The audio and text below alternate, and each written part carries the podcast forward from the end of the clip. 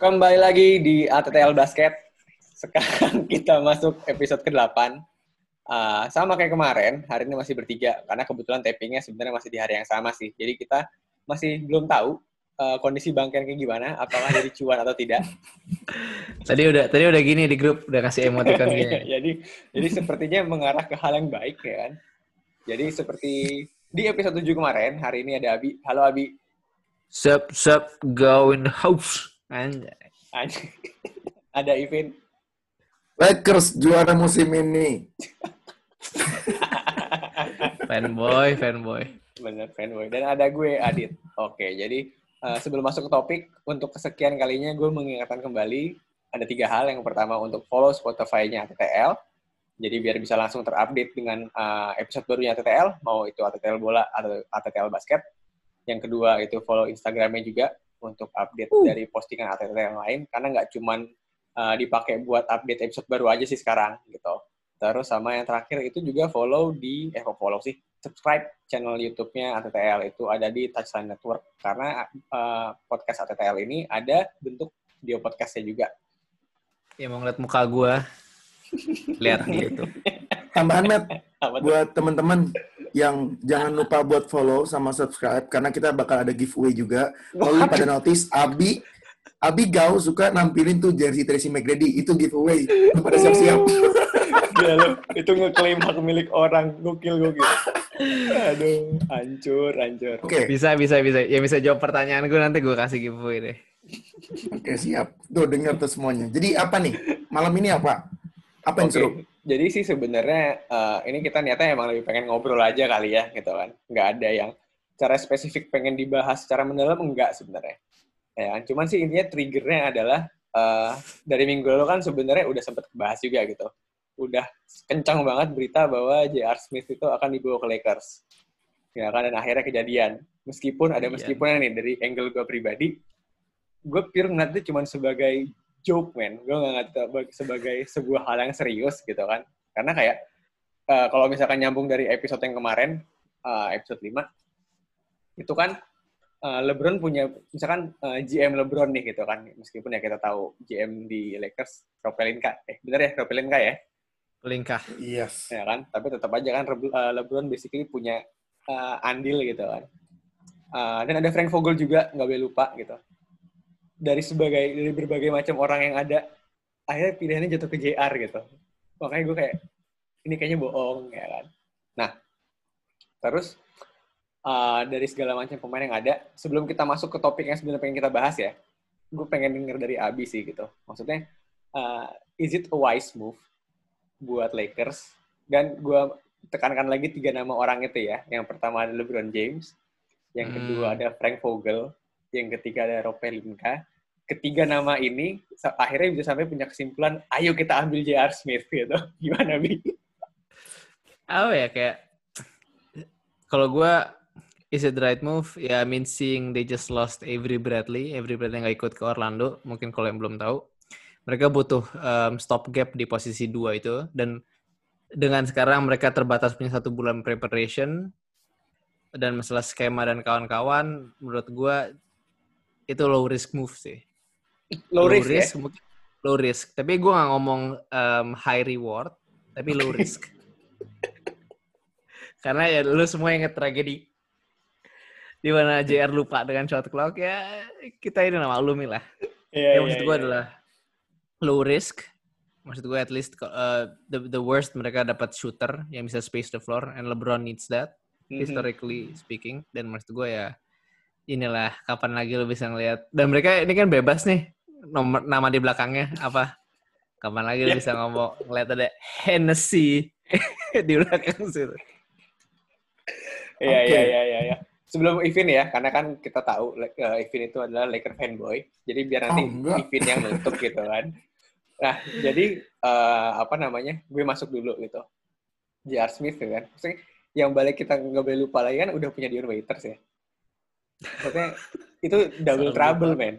Ya kan? Maksudnya dari thought prosesnya gue sejujurnya sangat penasaran gitu. Kan? Karena kalau misalkan tadi Abi bilang low risk, kebalikannya nggak sih justru gitu. Cuman meskipun setelah mencoba put jokes aside gitu. Gue ngerti kenapa Abi bilang low risk sih, karena dari semua nama yang ada, yang paling familiar dengan LeBron basically J.R. Smith kan. Jadi itu point. One point gitu. Dan rasanya juga ya udah di penghujung karirnya gitu. Rasanya kalau misalkan dia gabung di tim veteran, karena basically kan yang ada di Lakers sekarang pemain veteran semua kan. Mungkin JR bakal bisa ngebawa hal yang lebih baik lah buat Lakers gitu. Jadi dari gue cukup. Ivin, silakan, Lakers fanboy. Oke, he's back man, he's back. Dan kalau gue nambahin bener kayak yang Abi bilang sih, sebenarnya ini lebih jadi apa ya, pelengkap. Dan gue juga sebenarnya nggak expecting he's getting any minutes di Lakers, karena kelihatan juga udah. Tapi yang mungkin dari kita lupa sebenarnya emang JR itu clutchman. At some points, dia itu beberapa moments di karir itu emang clutch banget. Kalau dia lagi nggak skip. Dan I think it's a good point. Big kenapa, if.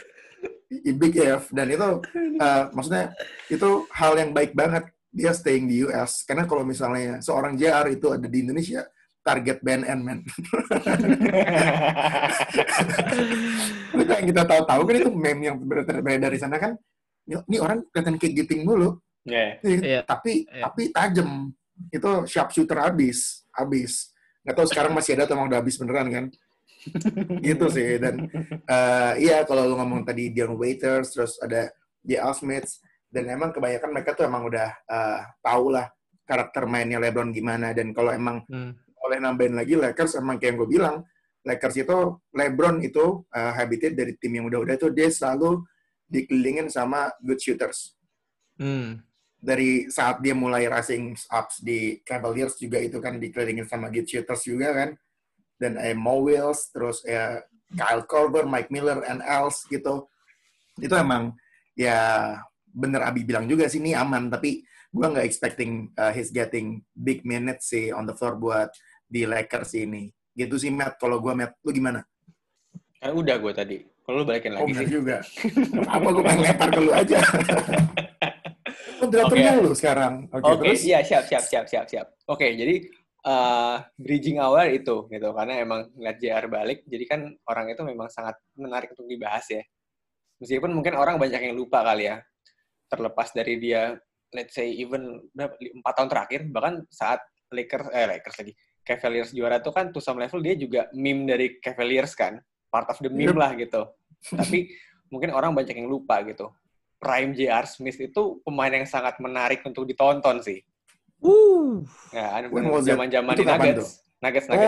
Gue lupa tahun berapa, 2008, 2009 atau awal 2010. 89. Itu 89-10 tuh waktu Lakers yang Kobe juara. Iya benar kan? Ingat banget di Western Conference Finals, JR hit a couple of threes against Lakers terus gini kayak gini, jalan balik. Tangannya ditaruh di dadanya, wah itu lucu banget sih. Dan ini sebenarnya di situ JR naik. Kalau misalkan kita balik ke JR Smith lagi gitu. Kalau misalkan kesehatan mental kali ya gue bilangnya ya. Kalau misalkan dengan skill set yang dia punya, kalau misalkan let's say dia punya mental alpha dog gitu ya, itu kalau misalkan dia jadi number one option di sebuah tim tuh bener-bener daya tariknya gila nggak sih? Orangnya nyentrik, tapi jago. Yang gitu. Gila, yang gila dianya atau audiens ini? Semuanya. Semuanya. Yang pertama gila pelatihnya dulu pasti. Membuat orang yang jadi first option ya. Dan kalau misal lu ngomongin tadi dia rising sampai di Denver Nuggets itu gue juga inget sih momen saya dia team up dengan Chauncey Billups, terus pemain tiganya ada Melo lagi canggih-canggihnya men, terus jagoan gue Kenyon Martin, Kenyon man keren banget itu tatuannya banyak banget, terus ada siapa senternya? Nene Hilario Nene. Yoi. Terus kalau tadi Abi ingetin gue ada The Birdman Chris Anderson, itu agak-agak bad boys juga sih, iya kan pada masanya. Dan pada mungkin, masanya. Gue ada sedikit keraguan sih kalau dari gosip-gosip yang beredar, meme yang beredar kan tuh orang kelihatan giting atau enggak. Itu ada garis lurus yang bisa kita ambil, men. Dia orangnya clutch banget. Dan kalau lu mau tahu public figure itu kan kebanyakan pada make dulu tuh ya. Biar santai. Gue rasa itu tuh kenapa dia clutch tuh. Santai, dia habis make dulu. Jadi nggak ada takut-takutnya. Itu sih gosip yang barusan gue sebar. Tolong jangan disebar ke yang lain, takut dituntut. BNN. Tolong ditangkap BNN. Iya, biar jauh-jauh jalan-jalan BNN keluar sana kan. Seru tuh ke US. Oke. Nah, gitu sih. Udah legal sekarang, udah legal aman. Nice. Di beberapa states udah legal ya. Nah, sebenarnya topik yang pengen diangkat ini karena kan pas di Cavaliers basically one of LeBron's go-to shooters JR kan. Dalam kondisi baik, dalam kondisi buruk, dalam kondisi sangat jelek gitu. Basically JR gitu. Ya karena paksa dong. Hampir nggak ada pilihan lain karena sama lawan juga dilepas kan. Nah, sebenarnya yang pengen dibahas ini nih. LeBron itu kan seperti yang kita tahu salah satu demand dia di sebuah tim adalah dia butuh shooter. Ya kan, karena LeBron bakal narik gravity-nya, semua narik ke dia. Basically kalau misalkan ada shooters yang kebuka, itu bakal jadi advantage yang sangat tinggi buat timnya LeBron gitu. Iya. Yeah. Sebenarnya nih, gitu kan, mungkin nanti yang jawab boleh Abi dulu kali ya.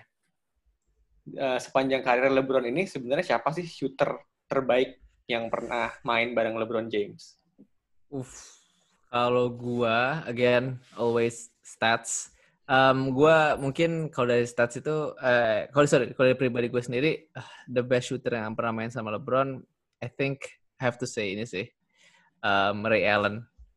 Karena pas banget entah kenapa dia punya basketball IQ yang tinggi dan selalu reliable aja menurut gue, historically reliable from 3-point land. Dan gak ada antik-antik yang kayak mungkin kita lihat di diri JR, di diri siapa namanya itu? Dion Waiters, DKK. Sekarang tapi kalau menurut stats kalau gue, jadi gue ngeliat di Basketball Reference, gue kumpulin beberapa stats di tahun LeBron 2003 sampai 2019 kemarin. Dan kalau dari segi net ratingnya sendiri, two-man pairing in terms of shooter yang paling prolific dari segi data itu Channing Frye, bro. Big man yang bisa nge-shoot. Jadi kalau LeBron main sama Channing Frye, even though minutes-nya nggak terlalu banyak, itu mereka nge-outscore opponent mereka, timnya, by 32 poin per 100 possession. Jadi kalau mereka main 100 possession, timnya menang 32 poin pasti. Dan mereka nembak 3 point 9 3 point lebih banyak dari timnya sendiri. Jadi kelihatan banget emang kalau misalnya in that limited time LeBron dan Channing Frye itu ada deadly combo. Mau itu kayak pick gitu masuk itu play-nya bisa pick and pop. Di mana LeBron nyari pick-nya Channing Frye dilempar lagi keluar, terus dia tinggal nembak dengan tingginya dia yang 7-footer shoot. Wah, itu beauty banget sih. Walaupun secara defense nggak terlalu bagus, tapi offensively, statistically speaking, one of the best shooter to ever play with LeBron. Oke. Cukup menarik ya. Kalau Ivin, menurut lo siapa, Vin? Shooter terbaik yang pernah main bareng LeBron, Vin? Gua, kalau terkait dengan the stats perspective, let's just leave it to the Gau, the statistician. Dan kalau gue emang dari ini aja sih, dari hype yang gue dapetin kala itu juga. Tapi sedikit yang gue setuju dengan Abi tadi, Channing Frye, pada masanya gue main NBA 2K, itu orang gajinya gede banget. Dan itu gue notice kalau di kala itu, kayaknya tuh lagi nggak banyak tuh big men dengan kemampuan range shooter gitu. Range shooting, sorry. Dan Channing Frye kali itu jadi top of mind-nya orang banget sih. Kalau lo mau dapetin bigs dengan good threes tuh ya Channing. Nggak banyak lo opsinya kala itu. Dan kalau dari gue sebenarnya, sebenarnya go-to guy-nya LeBron, kalau gue inget zamannya dia masih awal-awal dari Cavs itu, menurut gue lebih ke Mo Williams. Itu agak-agak gimana kayak Kobe ke Derek Fisher dulu. Gitu sih kalau dari gue. Dan mungkin kalau sebenarnya yang gue paling inget banget dulu, gue suka banget sama ini orang, karena juga agak bermasalah, Delonte West. Itu LeBron di Cavaliers. Bapak, ya. Jadi sedikit yang lucu. Tadi sebelum ini kita mulai tapping, gue googling dulu kan mengenai Delonte West. Gue ngetik nih Delonte West di Google. Yang muncul adalah sebuah suggestion, tulisannya gini, what NBA player slept with LeBron's mom? The fuck, man? Dan ini, begitu gue ngomong kayak gitu, ternyata dari Abi sedikit tahu nih mengenai gosip-gosip apa, Abi? Wah, kalau gosip tuh tadi Jamet ya ngomong tuh. Gue mau di ordal. Yeah, gitu. Ordal. Ya. Jadi sempat ada rumor kalau misalkan Delonte West itu dekat ya sama ibunya LeBron gitu. Meskipun sampai hari ini tuh nggak ketahuan faktanya sih. Cuman ngomong-ngomong Delonte West ya, kalau misalkan ada yang nggak tahu, tuh sebenarnya kan dia sempat jadi ini kan, apa namanya, sorotan media juga, gara-gara gue lupa tahun lalu apa awal tahun ini ya, yang dia itu ternyata kan ada gangguan mental tuh, bipolar kan, terus sampai di spot kalau dia homeless kan, dan akhirnya banyak pemain-pemain NBA lain tuh yang kasih support ke dia juga sih. Jadi cuman kan sekarang kita udah nggak pernah dengar kabar dia, jadi ya terlepas dari omongan kita ini, semoga Delonte West dalam kondisi yang jauh lebih baik dibandingin pas pada saat itu ya. Semoga. Dia juga emang udah jarang nyaut juga di grup WA. Jadi nggak tahu kabarnya gitu. Ini grup WA apa nih? Tolong diklarifikasi nih. Tuh, grup WA ini partai. Iya, ini sempat bete gara-gara nggak menang waktu itu pilihannya. Gitu sih. Jadi Delonte West itu gue kalau boleh cerita, gue tuh suka sama dia gara-gara gue dulu anaknya nonton banget men. Bukan nonton bokep, bukan nonton film basket. Coach Carter, kalau lu pada tahu Coach Carter tuh satu-satu film basket keren banget. Dan di situ ada karakter kesukaan gue namanya Timo Cruz. Timo Cruz main. Dan dari tatonya, dari agak-agak Latin mukanya itu mirip banget sama Delonte West. Dan kala itu gue kalau main NBA 2K tuh gue selalu ngambil Delonte West karena Timo Cruz banget kayaknya kan. Dan shooters juga gitu sih kalau dari gue. Dan itu gimana dulu nih? Timo Cruz di film sebelum Steph Curry fast break 3 point, dia udah duluan. Timo Cruz, jangan-jangan Steph Curry sebenarnya inspirasi Timo Cruz lagi. Mungkin. Terus Carter. Ya gitu sih. Dan lagi itu dari shooter-shooter yang dampingin LeBron, dari seinget gue pas zaman-zamannya dia masih mulai naik ke Cavaliers. Dan mungkin kita juga nggak boleh ngelupain gimana saat itu terjadi patah hati massal yang dialami teman-teman pendukung Cavaliers di saat LeBron memutuskan buat cabut ke Miami Heat sebagai salah satu pionir bintang yang dimana dikala itu franchise players itu mereka saling compete with each others, tapi dia memutuskan buat team up dengan beberapa franchise players yaitu Chris Bosh dan juga Dwayne Wade. Dan itu sih itu gue jadi haters beliau saat itu. Karena gue ngerasa itu pengecut banget. Gitu sih. Not one, not two, not three, not four. Cuman dua sih contoh-contohnya. Bahkan jadi habit sampai sekarang dia kan jadi jatuhnya teams up dengan pemain-pemain jago mulu dari LeBron ini. Nah, tapi gue gak tau kenapa. Iya, dan itu tuh dia tuh bisa nge-twist dari orang yang tadinya segitu benci sama dia, tiba-tiba dia menang di Miami Heat, balik lagi ke Cavs. Yang udah punya Kyrie. Ya, dan itu bisa jadi pertanyaan. Gue rasa Cavaliers nggak mungkin, mungkin aja mereka nggak bisa dapetin Kyrie kalau misalnya LeBron nggak melakukan hal itu. Dan mungkin aja Cavaliers nggak berhasil mendapatkan, gelar juaranya kan dapat kan? Iya. Yeah. Kalau misalnya LeBron nggak ngelakuin hal itu. Jadi gimana ya? Dari, itu pendukung Cavaliers gue rasa sempat dipermainkan perasaannya oleh LeBron ini. Emang nih cowok-cowok PHP bangsat nih. Nah, itu juga tuh. Berarti kalau lu ngomong Cleveland gak dapet juara kalau gak ada LeBron, gak ada Kyrie, gak dapet juga ini kalau gak ada Frye, bro. Yoi, kan sepaket. Dan gak jadi gak ada JR. Itu deh. Si JR sih. Enggak, tapi kalau misalkan ngomong itu ya, sebenarnya pemain yang paling penting, ini terlepas dari shooter ya, gue agak keluar dari topik dikit. Pemain yang paling penting dalam sejarah karir LeBron tuh sebenarnya bukan Kyrie Irving, bukan Kevin Love, bukan Chris Bosh, bukan Dwayne Wade, gitu kan. Tapi James Jones. James Johnson, man. James Jones setia banget, bro, ngikut dari zaman Heat 2011. Sampai Cavaliers 2018 ya? Ya, pokoknya terakhir ngikut di Cavs. Itu pokoknya benar-benar. Gelar juaranya Johnson juga basically ngikutin LeBron doang. Iya sih, LeBron butuh bouncers man, bouncers. Dan betul kan, James Johnson kan emang petarung MMA kan? Bukan James Jones. James Jones. Oh iya, sorry, James Jones ya. Cuman nih, kan sekarang James Jones udah pensiun. Gue sekarang akhirnya sadar siapa nih yang jadi James Jones kedua sekarang, ada di Lakers. Oke, masa balik lagi ke JR nih? Bukan lah, enggak lah. Kalau JR kan beda. Ini Kentavius Caldwell Pope. Tapi LeBron kan nggak pernah sama KCP bro sebelumnya bro. Apa? LeBron nggak pernah sama KCP kan? Oh enggak, maksudnya yang barunya gitu. Karena kan jadi anak bawaan LeBron, bawaannya dibawa kemana-mana ya? Yoi. Digeret. Nah, itu buat mijitin LeBron doang. Buat apa, kita balikin lagi nih ke topiknya kan. Karena kan gue belum menyampaikan siapa shooters terbaik yang pernah main bareng LeBron ya. Oke, kita balik ke topik. Dari data yang dikasih sama Abi, hampir gue ngomong data yang dikasih dari Ivin gitu. Ada satu nama yang sangat mencolok gitu. Ya kan, bukan Kyle Korver, bukan Iman Shumpert, tapi ada nama. Jadi shooters terbaik yang pernah main sama LeBron itu adalah Tristan Thompson.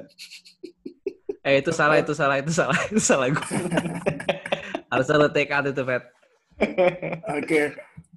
Enggak. Tapi kalau buat gue pribadi gitu ya, dengan apa yang udah ada, untuk shooters, to some level gue akan bilang JR sih.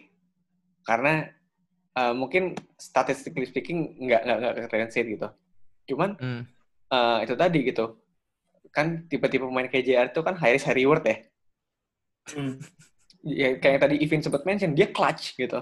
Even di saat dia terlihat sangat halu, sangat giting, ternyata dia menurut based on eye test gue ya gitu kan. Gue ngeliatnya ya shooters yang salah satu paling clutch ya J.R. Smith gitu. Kita kesampingkan makhluk-makhluk macam Kyrie ya, karena kan dia on a whole different level gitu. Okay. Jadi I have to give it to J.R. Smith gitu, terlepas dari jadi semua kelakuan yang dia ada. J.R. high risk high reward itu ditekankan di high-nya mungkin. Iya, di high-nya. Iya, gue tekanin di high-nya. High banget sih. Oke. Okay. Dan kalau gue mau tadi dari jamnya tuh mention Kyle Korver, Mike Miller, dan emang kelihatannya dari LeBron ini sempat ketemu beberapa top shooters on the league sih. Dan kalau dari Abi sendiri buat these guys, how do they fare, man? Waktu masih main sama LeBron, yang lu pegang siapa sih menurut tuh between JR, Kyle Korver, Mike Miller, and the other shooters ini? Yang menurut lo sebenarnya paling gede kontribusinya buat LeBron? Kalau gue paling gede kontribusinya buat LeBron, I think I have to go with ini sih again, Ray Allen. Ray, oke. Okay. Kayaknya tuh gue nggak tahu kenapa, mungkin karena sorry kok Ray Allen sih. Jadi ada satu nama juga yang mungkin belum sebut, Shane Battier itu gue ini sih. Shane Battier itu juga lupa disebut.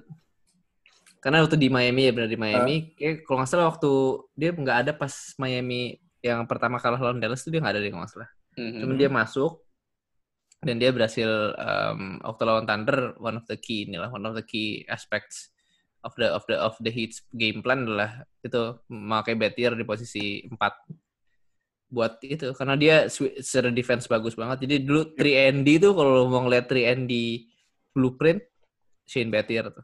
Kayak the OG prototype Randy Blueprint, Žydrūnas Ilgauskas lah. Ilgauskas. Tapi dia emang bisa kontribusi tris juga kan? Ilgauskas tuh zamannya. Pada zamannya bisa. Kalau kata Abi tadi pas off air ini later years-nya emang jadi shooters. Gue sih jujur nggak tahu gitu. Lumayan sih. Ya panggilannya Z, asik banget kayak temen SD. Tapi terus lumayan sih terakhir di masa kehidupan NBA-nya. Karena mungkin menurut gue dia udah kayak kakek sih bentuknya. Ya bentukannya nggak atletis sih. Nggak atletis banget ya maksud gue, itulah living on the 3-point range. Ya. Nih gue mau ngelempar topik lagi yang agak-agak off topic tadi karena gue lagi nggak tahu kenapa suka banget ngomongin LeBron karena masanya banyak beliau. Dari segitu, gue kalau misalnya comparing LeBron with the other stars, kayaknya LeBron yang emang banyak ngelakuin strategical move perpindahan dia dari satu tim ke tim lainnya. Menurut kalian ada nggak sih satu decisions dia pindah ke tim yang mungkin nggak works dan mungkin bad decisions itu? Ada nggak dari kalian? Atau semuanya emang kelihatannya well calculated dan emang aiming for the goals? Dari Abi? Nggak pernah sih, karena menurut gue kalau lihat sendiri terlepas dari dia, gue rule out Cleveland yang part 1 ya karena itu dia di draft dan dia nggak bisa milih banyak lah. Tapi setiap free agency yang dia lakukan itu menurut gue dia ada outcome-nya adalah dia juara gitu loh. Di Heat juara 2 kali, di Cleveland sekali, bahkan dengan obstacle atau dengan rintangan sebesar Golden State Warrior 7, 3, and 9 pun dia bisa ngelewatin. Terus nanti maybe di Lakers, I think it's a good year di mana dia bisa juara juga sih. Ya maksud gue, every free agency decision dia bikin, LeBron I don't know, it's well calculated. Dan dia selalu memposisikan dirinya sendiri yang tadi kita bilang semua juga. Selalu dia bisa memposisikan timnya. Komposisi timnya itu adalah dia dikelilingi oleh orang-orang shooter yang masuk dalam game plan dia. Sekarang pun ya di Lakers pun kayak gitu game plan-nya. Bahkan entah kenapa dia bisa ngundang atau dia bisa bikin Rob Pelinka datengin Danny Green tuh, it's a huge win banget sih. Iya. Yep. 3ND. Jadi ya. 3ND, bro. Cuman karena tadi Abi mention itu ya, maksudnya kayak LeBron selalu mengelilingi diri dia sama shooters, gue akhirnya sedikit trace back nih gitu kan, terkait dengan berarti LeBron tuh NBA title-nya 3 ya kan? 3 out of 8 kan dia di finals kan? 3 out of, I think. Ya kan? Nah, gue nggak akan ngebahas dia itu dari 8 kali NBA Finals cuma juara 3 kali ya. Tapi lebih ke ini, kalau misalkan kita ingat-ingat lagi, momen di mana LeBron juara tuh sebenarnya high point itu bukan di dia loh. Pasti either salah satu dari teammates-nya dia. Kayak misalkan yang juara, gue lupa kan ya, kalau salah tolong dikoreksi. Intinya salah satu di 2013-14 itu, 12 atau 13 itu, intinya kan nyawanya either dari Mike Miller sama Ray Allen kan. Maksudnya kedua orang itu punya peran yang sangat besar sampai akhirnya LeBron itu bisa dapetin cincinnya dia gitu loh. Sama kalau misalkan kita lihat yang pas dia juara di Cavaliers, practically speaking kan sebenarnya untuk spotlight-nya ada di Kyrie kan. Jadi kayak satu yang membuat gue super respect sama LeBron, bisa dibayangin gini aja. Sebenarnya tuh to some level ya gitu kan. To some level tuh dia more than willing, sangat berani, sangat mau untuk taking the back seat. Kalau misalkan emang itu hal yang dibutuhin gitu loh. Jadi kalau misalkan kita reflect ke yang sekarang tuh bisa dibilang skenario hampir sama karena ada AD kan. Terus sama level tuh seakan-akan kayak LeBron udah bilang this is AD's team gitu kan. Gue datang buat provide. Jadi kayak benar-benar LeBron true to his words. Meskipun nama dia adalah nama yang paling besar, tapi somehow di momen yang paling besar tuh dia bisa ngasih itu ke orang lain gitu loh. Itu yang gue respect sama dia. Ya. Karena sebenarnya agak nyambung dengan ini sih, dengan kenapa gue jauh lebih respect kepada seorang LeBron James dibandingin Ivin, Kobe Bryant dan Michael Jordan adalah karena LeBron tuh berbagi spotlight gitu. Sementara kalau misalkan untuk almarhum Kobe dan Michael Jordan kan basically spotlightnya di mereka kan. Age-nya di situ sih. Oke, kalau dari LeBron sendiri yang lo ngomongin barusan, memang sebenarnya balik lagi lo udah mention tadi kalau gravitasinya itu ke dia dan he's always been a good facilitator sih. Dan mungkin buat penekanan juga, mungkin kalau misalnya di sana ada LeBron haters yang bilang tadi gue ada state kalau dia tuh jadi salah satu pionir yang team up dengan pemain-pemain bintang, itu bukan berarti dia itu nggak bisa juara atau nggak bisa jadi ngeri kalau dia sendirian. Karena terbukti waktu zamannya di Cavaliers dulu tuh, waktu dia MVP pertama kali, 2008-2010, itu dia almost... Timnya jelek banget. Iya, timnya jelek banget, men. Dan dia tuh, franchise records dengan Cavaliers. 66-16. Dan dari overall stats-nya, itu almost as if triple-doubles. 28 points, 7,6 rebounds, dan 7,2 assist. Dan disitu udah kelihatan kalau dia emang... he's always been a good facilitator, dan no wonder kalau yang Jamet bilang dia berbagi spotlight itu sih kalau dari gue. Gimana, Matt? Dan gue sebenarnya pengen nambahin dikit karena lu tadi mention satu kan terkait dengan start line-nya LeBron kan. Itu padahal di tahun 2007 atau 8 ya pertama kali dia masuk final. 2008 ya kalau nggak salah ya. 8. Ya itulah pokoknya di tahun pertama dia masuk final kan bisa dibilang regular season start-nya itu 2007 ya? Oke. Nah, terus sekarang, di tahun kesekiannya di NBA, stats line dia tuh persis segitu loh. Gue nggak hafal pastinya berapa, cuman basically, statistically speaking, di regular season, di season ini adalah season terbaik LeBron. Dengan angka yang kurang lebih sama dengan yang tadi Ivin bilang gitu. Jadi kayak itu speaks up some value lah gitu. Nah, dimana ini orang dari prime-nya dia, sama sekarang udah di umur 35 tuh, dia masih bisa mempertahankan standar permainan dia yang sangat tinggi gitu. Ya. Ngomong-ngomong soal stats LeBron, ini gue ada satu fun fact. Yep. LeBron for his career average-nya 27 poin, 7 rebound, 7 assist. Tapi dia selama karirnya nggak pernah pun satu game stat lainnya 27-77. Itu satu fakta yang unik sih, kalau nggak salah. Wow. Nah, dia kalau misalnya ada yang bisa, kalau ada yang bisa prove me wrong, mungkin giveaway-nya itu bisa di itulah, bisa di exercise itu. Sulit anjir. Cuman sebenarnya ini sih, apa namanya? Ini gue akan tarik ke omongan kayak pas gue bilang stats line-nya Willie Collins-nya itu nggak jelas gitu, ya kan? Nah, kalau misalkan disambungin, kalau misalkan disambungin dengan stats line-nya LeBron, berarti LeBron ini kan bisa mempengaruhi game sesuai dengan kebutuhan kan? Maksudnya kalau misalnya kata Abi, biarpun dia karir statsnya adalah 27-77, tapi dia nggak pernah satu game pun kan, yang dimana dia statsnya adalah 27 poin, 7 rebound, 7 assist. Berarti kan ada poin dimana assistnya di atas 7, ada poin dimana reboundnya di atas 7. Berarti kan itu bisa dibilang LeBron itu bisa menyesuaikan permainan dia dengan kondisi tim yang dilawan dan kondisi game lagi gimana gitu. Itu benar-benar menunjukkan bahwa LeBron itu sangat multidimensional sih. Itu wah, respect. Salah satu contoh all-around player terbaik ya. Ya. Kalau Kobe kan emang pure scorers banget sebenarnya. Gitu sih. Dan kalau tadi yang gue cerita itu adalah, itu momen di mana gue nganggep LeBron itu pemain terbaik di saat dia dengan Cavaliers, dengan tim yang sangat terbatas itu bisa mecahin franchise records-nya. Buat teman-teman pencinta LeBron, lo jangan lupa kasih tahu komen di Instagram kita, kapan lo pertama kali suka sama LeBron, momennya apa.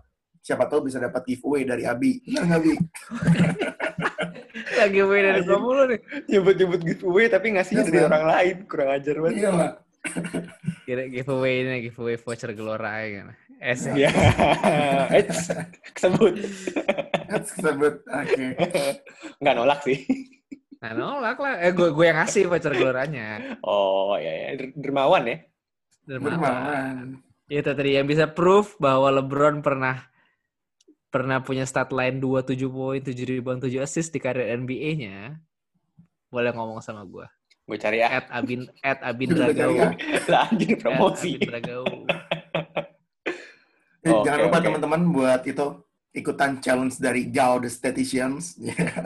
Dan karena gue dari Jamnya juga bakal ikutan juga sih, lumayan kan dapat lumayan ganteng tuh. Iya kan?